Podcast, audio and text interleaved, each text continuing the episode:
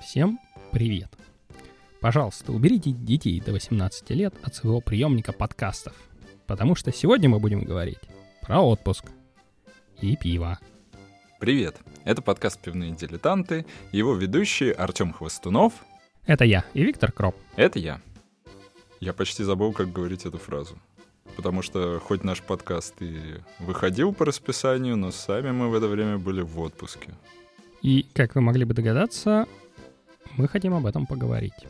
Например, потому что у настоящего немца, особенно семейного, отпуск расписан на три года вперед минимум. Ну и, кстати, в этом ключе последние два года были очень большим стрессом для многих. Хотя в некоторых случаях, мы тоже об этом поговорим, даже коронавирус расписанию отпусков не помеха. Но, но начать надо с пива. Ты снимаешь слова у меня с языка. Что за пиво мы пьем сегодня? Пьем мы пиво из отпуска. Ездили мы в два разных отпуска в две разных страны, поэтому мы пьем два разных пива. Это логично. Хотя это добавляет определенных э, IT-челленджей. Кажется, мы были к этому не готовы. Кому-то придется обновлять наш сайт, чтобы он поддерживал два вида пива в одном эпизоде. Ты ж программист. Ты ж тоже программист. Кстати, с днем программиста. И тебя. Так, сейчас я вспомню, как это делается. Не, ну если ты пиво не можешь открыть, точно ли ты хорошо провел отпуск? Просто. Просто. Давай сделаем маленькую отсылку к одному из прошлых эпизодов. Помните, у нас был Антон в гостях из Ирландии? В этот раз он прилетел не на самолете, а приехал на машине и вместе с собой привез ящик ирландского пива.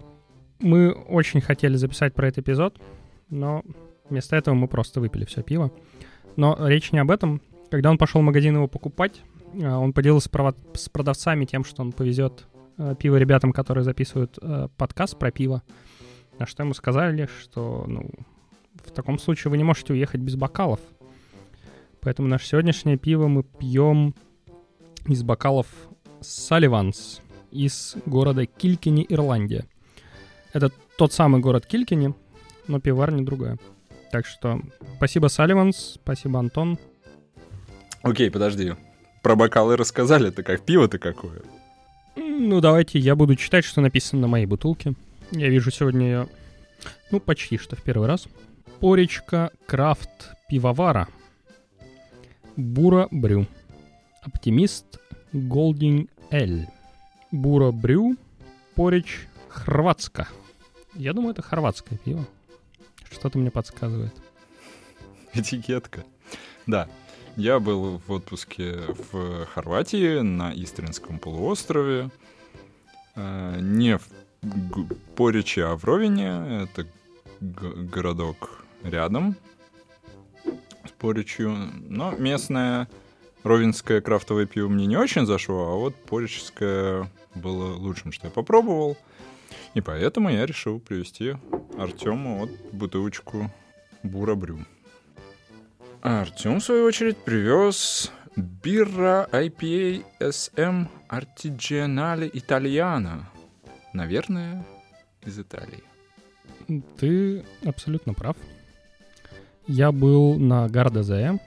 Это большое озеро на севере Италии. Кажется, оно принадлежит то ли трем, то ли четырем землям э, итальянским. Я не особо в этом разбирался. А просто там было классно, и у них было пиво. Правда, во время моего отпуска мне было сложно найти крафтовое пиво, скажем так. Самое лучшее, что мне попалось, был немецкий IPA, зато разливной. А в основном там либо какой-то местный базовый лагерь, который прям очень базовый, или всякие радости вроде Апероль Шприц и тому подобных вещей. Так что мне за ним пришлось заезжать в магазин, когда мы уже уезжали. Мне с пивом в отпуске повезло намного больше. То есть э, в первый день я, конечно, выпил местного Карловачко и Ожуйско. Крупные пивоварни принадлежат Хайникену, пиво разливают типичный Хайникен. или Carlsberg, э, неважно. О том, как появилась пивоварня Хайникен, читайте в нашем телеграм-канале. Здесь надо запикать то, что я думаю про это пиво. И, в общем-то, я думал, что я в отпуске буду пить вино. Виноградники там есть, местное вино есть, и весьма неплохое. Кое-что мы даже с собой привезли. Но потом я случайно зашел, ну как случайно, нет, специально зашел в магазин э, Kaufland. Это такая крупная немецкая сеть э, супермаркетов. Естественно, они есть и в Хорватии. И это был самый ближайший супермаркет к нашим апартаментам, в которых мы остановились. И долго ходил там, и тоже казалось, что там только это вот этот лагерь обычный. Пока я случайно не нашел огромную стойку, на котором продавалось пиво со всего мира. Там, например, и ирландские, и, и Гиннес О'Хара, который вот тоже привозил Антон нам попробовать. И еще какие-то, в общем, бельгийские там точно были. Много, много всего разного. Рядом такого же размера стойка, посвященная отдельно немецкому пиву. Клиентоориентированность. Там было все, все, что вы ожидаете, типа Эрдингера, Францисканера, Августинера, Пулайнера, э, немножко из других земель. Шоферхофер, которого я упоминал, люблю и так далее. Но, конечно, меня больше всего привлекла третья часть, третья стойка, еще такого же размера. На ней было написано «Хорватско крафт пиво». И да, там было просто очень много разных IPA, Double IPA, Blonde, Стаут даже был. Его вот я не знаю, зачем купил, однажды попробовать. Не люблю стауты. Плевался, пока не допил. Э, но он был вкусный и качественный, просто это я не люблю. И в итоге я за отпуск выпил порядка 20 э, бутылок разных IPA и так далее. Заработал бейдж, и не один в Untapped. Ну и кое-что вот очень даже понравилось, запомнилось, привез. Многие, наверное, задаются сейчас вопросом. Подкаст же про пиво и Германию. Казалось бы, да, причем тут итальянское и хорватское пиво. А те, кто живут в Германии, отлично знают, что в Германии есть теплое море. Просто находится оно в Италии и Хорватии, куда все немцы обычно и отправляются на отдых. Ну и вот э, в этом году всех, в общем, кажется, как прорвало. То есть в прошлом году тоже многие э, смогли съездить, когда летом немножко э, закончились э, везде локдауны, и снова можно стало путешествовать практически без ограничений. Но не все рискнули, и там были еще какие-то у всех опасения, и там отмененные брони и так далее. Но в этом году, как мне показалось, когда, особенно в Европе, уже там больше половины населения сделало прививки, и теперь уже всем этим локдауном и другим неудобством, скажем там, связанным с коронавирусом, исполнилось уже почти полтора года. Всех уже так все достало, так все надоело и так захотелось отдохнуть, что, кажется, ломанулись практически все. А, на самом деле, я так понимаю, так было примерно всегда. То есть в этом году, конечно, есть немножко отложенного спроса, но я вспоминаю еще до коронавируса мне приходил бумажный журнал по почте. Есть такой э, клуб АДАЦ называется. Что-то вроде ЛАД-24, кажется, есть в Питере. Ну, в общем, услуги по эвакуатору, ремонту машины на трассе и так далее, если там колесо пробило. Вот они присылают журнал, открываешь журнал, а там, типа, летний выпуск. Все едут в отпуск, пожалуйста. Там на какой-то, не знаю, восьмой странице напечатана карта пробок потому что все уже знают, кто в какой день э, года, где будет стоять и сколько. Напечатана карта пробок, это, это очень по-немецки. Это очень по-немецки, да. Вообще, без пробок, мне кажется, что вот в Истрию, э, что в какой-нибудь Римени э, в Италии, из Мюнхена ехать часов 7 где-то. Есть так нон-стоп. В целом, мне кажется, для хорошего теплого моря, вкусной еды — вкусных напитков это очень такое приемлемое время движения. И цен пониже, чем в Мюнхене. хоть не намного. Mm. Ну ладно, во всяком случае, Хорватии, не знаю, в Италии, наверное, не так. Тебе так показалось? Потому что вот в прошлом году Ровень мне показался дороже и Италии, и Германии. Ну, как минимум, не дешевле точно, скажем так. Тут, как всегда, смотря что с чем сравнивать, э, рестораны в туристическом центре, наверное, не дешевые, ну, просто потому что, да. Они такие, наверное, всегда были, а, и в этом году уж тем более не будут упускать э, шансы подзаработать. А что-нибудь попроще, например, типа пекарен, ну, там вообще на пару евро можно было булками затариться. На день хватит. И еще на завтра останется. Ну, тут я соглашусь. Действительно, если в Хорватии забраться куда-нибудь чуть подальше, потому что все-таки Ровень — это очень туристический город, то там действительно цены падают, а качество, откровенно говоря, растет. Да, частенько так бывает. С другой стороны, вот как ты оценишь? А, много там немцев было? Да, все. Э, все вокруг были немцы. Это... Я, я в Хорватии пятый раз, э, и я раньше такого не замечал. Немцы, конечно, были, но мне казалось, что были и другие национальности вокруг. Сейчас, э, в этот раз я понял, что ну, проще говорить со всеми по-немецки. Сразу гораздо больше вероятность, что попадешь правильно. То есть вокруг ходят все туристы, одни немцы, там то, все остальные поступали ровно так же. Ко мне на пляже об, обращались только по-немецки. Несмотря на то, что, ну, единственный язык, на котором я сам просто так разговаривал со своей семьей, это был русский, конечно. А, все э, местные там, ну, скажем, старше 40 примерно, все говорят по-немецки. А, квартиры сда- сдают в аренду, тоже все, все, кто постарше, все по-немецки. Даже молодежь, вот меня один случай полностью это, потряс. Купал еду на вынос. Начали говорить с девушкой явно молодой по-английски, все нормально, бодренько, никаких вопросов. Но когда дело дошло до цены, она мне почему-то цену назвала по-немецки.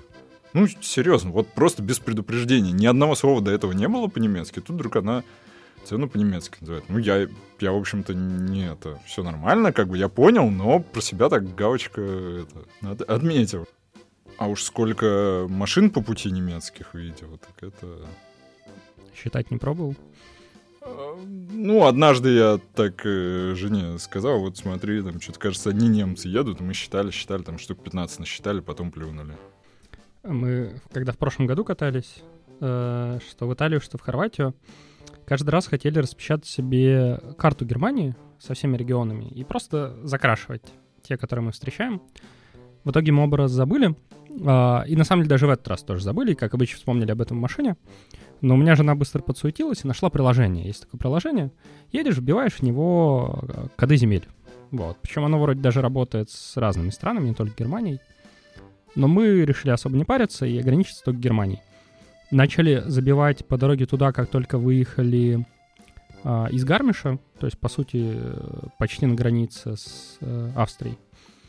Э, и закончили, собственно, когда въехали в Гармиш. То есть, фактически вся Австрия, вся Италия по направлению к Гарде.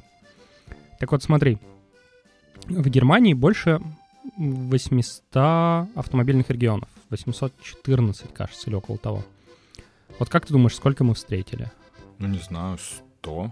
100 это близко. А, больше 200. Ого. 215 или около того. То есть четверть. Четверть. Мы встретили на автобане четверть различных э, земель Германии. И это, по сути, за где-то 5 часов туда и 5 часов обратно.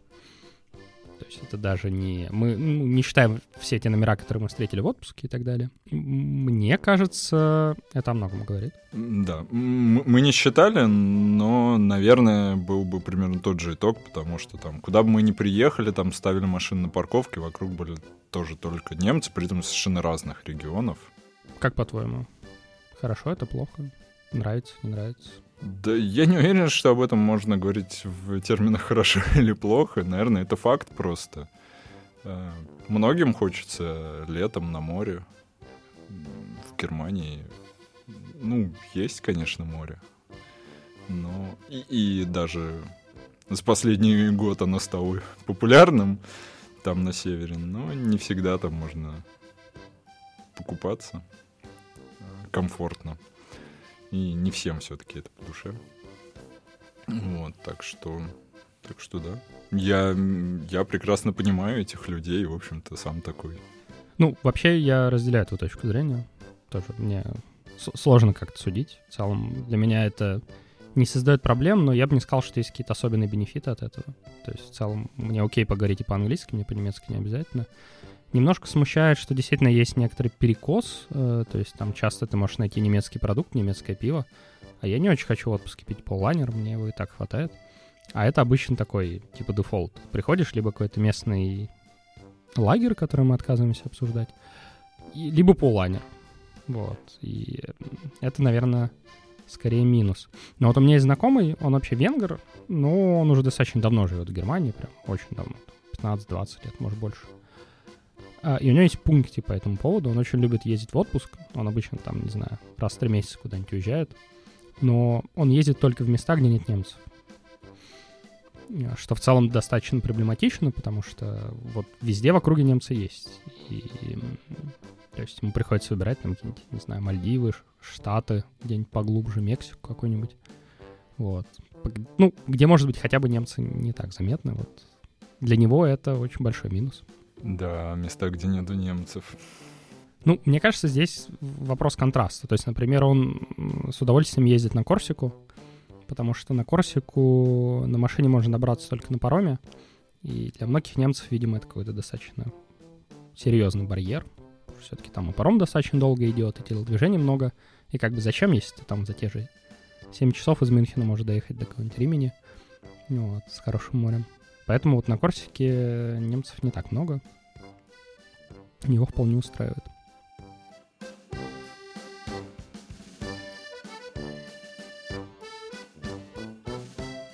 Мы начали говорить про расписание отпусков, и это действительно важная часть жизни немцев, особенно семейных. Все дело в том, что Германии есть шульпфлихт, э, то есть это обязанность детей ходить в школу. То есть Э, ребенок не может просто так не пойти в школу. Если ребенок не пришел в школу, это ЧП, э, и этому должно быть очень хорошее обоснование, почему ребенок не пришел в школу. То есть он прям должен заболеть так, что лежать не вставать с кровати. Любое другое, кажется, отмазы нету. Э, поэтому, не знаю, как Сейчас в России, но в, э, когда я учился в школе, в России точно можно было там записку от родителей предоставить, и типа, ну, мы забираем нашего ребенка из школы и улетаем в отпуск. Или выезжаем, там, не знаю. И это всегда прокатывало. В Германии так нельзя. В последние дни школьных занятий перед каникулами в аэропортах дежурят полицейские, отлавливают всех, кто с детьми примерно школьного возраста, чтобы ни, никто не, это, не, не читил э, и не улетал в отпуск заранее, потому что, естественно, цены на билеты там, например, э, прекрасно отражают эту ситуацию. За день до начала э, школьных каникул можно улететь там в несколько раз дешевле, особенно когда на всю семью это существенные деньги. Ну, справедливости ради, это не то, что авиакомпании спекулируют на билетах, делают их дороже. Это то, что все дешевые билеты разбирают обычно, ну, если не за три года, то сильно заранее. Ну, а, да, а расписание школьных каникул, опять же, Германия, оно известно примерно за три года э, заранее. Да и, наверное, их можно и дальше просчитать. Потому что там есть, в общем, понятные недели, когда эти каникулы происходят. То есть там на Рождество, например, а, на Пасху, неделя до Пасхи, неделя после Пасхи.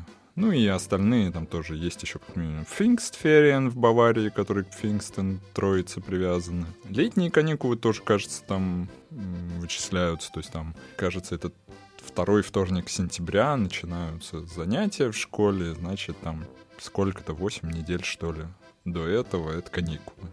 Ну и так далее. В общем, все это более-менее можно просчитать на, на много лет вперед. И семейные немцы, у которых есть дети школьного возраста, прекрасно понимают, когда у них будет отпуск ближайшие там 12 лет, кажется. Да, все так. Вот, кстати, интересно, ты не знаешь, а почему именно вторник? Я точно не знаю. Я думаю, что все преподаватели и там школьный персонал выходит на работу в понедельник, и они используют этот день для того, чтобы подготовиться. Да, звучит Но у меня дети еще не школьного возраста, поэтому доподлинно мне неизвестно. Да, на самом деле, тем, у кого дети школьного возраста, тоже неизвестно. Мы обсуждали это сегодня с утра. Я был уверен, что каникулы закончились, сказал, что только завтра. Сегодня понедельник для тех, кто слушает это в записи, то есть для всех. Забавно. Вообще, в этом плане я обратил внимание, что немцы, те, которые путешествуют, особенно на машине, они обычно не возвращаются в последний день. Вот, то есть, когда едут туда, видно всплеск, потому что обычно уже в пятницу вечером, я бы сказал даже примерно со второй половины, появляются пробки, они могут там до ночи понедельника стоять совершенно спокойно. Назад эта история немножко сглажена. То есть, видимо, не все, во-первых, едут там ровно на какой-то срок, во-вторых, многие возвращаются так, чтобы вот за пару дней, чтобы как-то отдохнуть после отпуска, прийти в порядок, привести себя в порядок, привести дела в порядок. Слушай, мы именно так и сделали, и мне понравилось. Немножко позволяет там после двух недель отсутствия дома, ну, не знаю, приезжаешь, там у тебя пустой холодильник и так далее, а там еще чемоданы разобрать надо. А, да и вообще, как бы, вот, на обратном пути было достаточно пробок, приехали поздно. Если бы мы приехали это в воскресенье вечером, а в понедельник уже надо было бы на работу, в детский сад и так далее, а еще чемоданы не разобраны, о, было бы тяжело. Ах, немцам становлюсь. Вот как раз хотел сказать, все больше и больше. Германия засасывает тебя. Ну, вообще я буду очень сильно по этому скучать. У нас последний год, когда мы э, плюс-минус свободно в садике, можно вполне его пропускать. И все равно до тех пор, пока ты платишь деньги. Э, но при этом мы вот в прошлом году совершили ошибку и купили билеты, э, не билеты, а забронировали отель субботу по субботу э, в Хорватии. И это было ужасно, потому что, несмотря на то, что мы выехали из Мюнхена в 3 или в 4 часа ночи, а, мы успели со свистом долететь до Австрии, а, точнее, пролететь всю Германию, всю Австрию, и встрять в 6-часовую пробку на границе со Словенией. О да, Караванкин. Да. Граница Австрии и Словении — это туннель, которого... Ну, мало того, что только по одной полосе туда и обратно, пока и еще так лет пять, пока там достроят второй туннель. Но там еще он платный, его оплачивать надо, а еще там любят проверять, купили ли автомобилисты виньетки для оплаты дорог, то есть там и в Австрии, и в Словении там для проезда по автобанам надо наклеечку на лобовое стекло наклеить, что проезд оплачен. В общем, да. Э, пробки там вообще всегда. И тут еще обычно их как-то можно объехать. Ну, конкретно в прошлом году э, закрыли все погранпереходы не основные для граждан, для не граждан Евросоюза. И у нас даже были коллеги, у которых была микс-машина. Типа все немцы, один русский паспорт, и их завернули. То есть они отстояли очередь, э, которая, естественно, меньше на такой погранпереход. А, всей толпой им сказали, типа, сорян, можем пропустить всех, кроме вот этого, с странным красным паспортом. И им пришлось стоять со всеми вот в этой огромной пробке. Мне кажется, в этом году уже такого не было. Мы не пробовали, мы как-то удачно проскочили в других местах. В ту сторону мы ехали не через Караванкин, а сильно в объезд, и там все было нормально. В обратную сторону, ну, в общем, тоже смогли проехать достаточно быстро. И вот в этом плане как раз очень круто ехать в любой будний день, по сути. То есть, если в выходные ты попадаешь просто в огромную толпу из тех, кто едут в отпуск или обратно, то в будний день максимум это пробки вокруг городов, то есть рабочий трафик. Но это недолго и не так много, и, в общем... Ну, и да, и нет, потому что вне школьных каникул и по будням тоже бывают хорошие пробки. Мы вот ехали и туда и обратно в будни, и все равно не помогло. Ну, как сказать, ты представь, что было в выходные. А, ну, да. Так, наверное, да. И расписание всех отпусков известно заранее.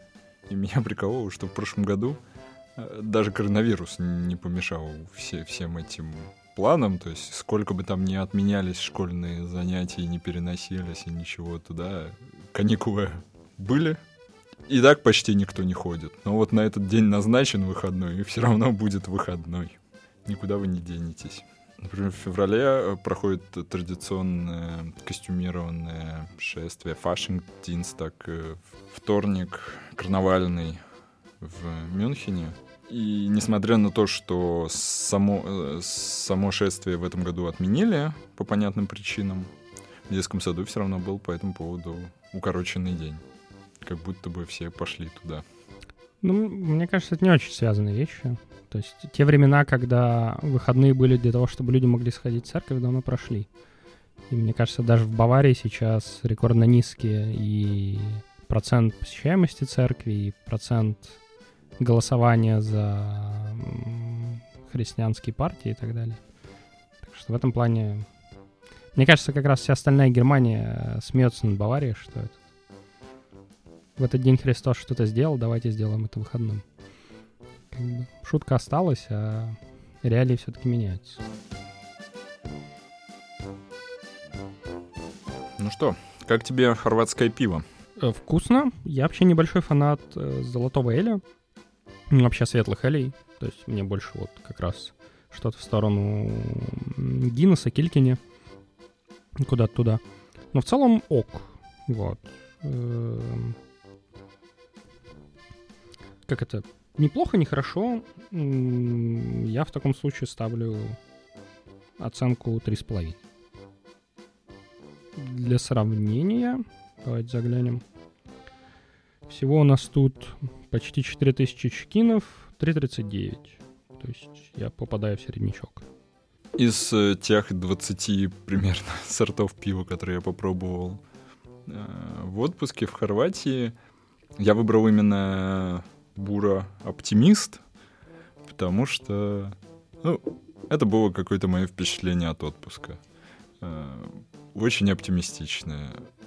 Я, да, я очень устал за последние два года, куда, когда я не выезжал никуда из Мюнхена по разным причинам. Последний отпуск до этого у меня был в сентябре 2019 года. Вот. Два года спустя просто сам факт куда-то поехать для меня уже был чем-то особенным. И вот этот легкий такой светлый эль, вот это то, каким я хотел запомнить этот отпуск, такой легкое настроение. Вот. Даже жалко, что все уже закончилось. Хочется еще. Теперь у нас на очереди бира IPA. Бира это просто пиво, насколько я понимаю, по-итальянски. IPA Далее Ремо ди Санто Марцио из Умбрии. Я бы вот сказал, что это не очень похоже на обычный IPA, к которому я привык. На самом деле, чем-то похож э, на вот этот блонд. Они по цвету очень похожи. То есть он, на мой взгляд, светловатый для IPA. Э, и по вкусу с какими-то фруктовыми тоже нотками, которые я отметил в «Оптимисте». Но при этом с горчинкой такой неплохой. Если не буду знать, что пить в Италии, тогда хотя бы вот этот попробую найти. Ну, мне, откровенно говоря, он особо не зашел. То есть я как-то вот первый глоток вообще не понравился, потом как-то зашло лучше. Он действительно не совсем обычный IPA. То есть он как будто бы не фильтрованный, он светлее обычного, он менее хоппи, но у него есть какой-то вот такой необычный привкус, который мне через какое-то время понравился. Вот. Поэтому я как-то Сначала потянулся поставить 3.25, но потом подумал, что вот этот привкус, он добавляет какую-то изюминку, что ли. Мне сложно его описать, потому что у него какой-то такой действительно очень неожиданный для IPA вкус. Вот. Эм, в целом, не знаю, я бы, наверное, еще раз его брать не стал. Но, насколько я помню, этой пивоварни был еще выбор. Так что, наверное, а, можно ее попробовать. Вот. В этом плане вообще в Италии есть хороший крафт. То есть я помню, года четыре назад мы ездили кататься в Доломиты, и там прямо на склонах продавались шикарные и IPA и итальянские, всякие эли, и э, все что угодно. Ну, наверное, действительно такая сноуборд, лыжная тусовка, она ближе к крафт-пиву. Вот. Но почему-то именно внизу, что на море, что на гарде, ничего этого нет. Может быть, надо знать места, не знаю. А это, конечно, немножко грустно. Ну, с другой стороны, будем надеяться, что этот горнолыжный сезон удастся, в отличие от предыдущего, и, может быть, можно будет сгонять доломиты, чтобы покататься и попить крафтовое пиво. Отличный план.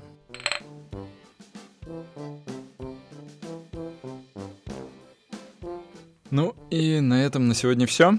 Подписывайтесь на наш подкаст в Apple Podcast, Google Podcast, Spotify, на Яндекс Музыки, а также ВКонтакте. Теперь мы есть и там. И в любых других местах, где вы слушаете подкасты.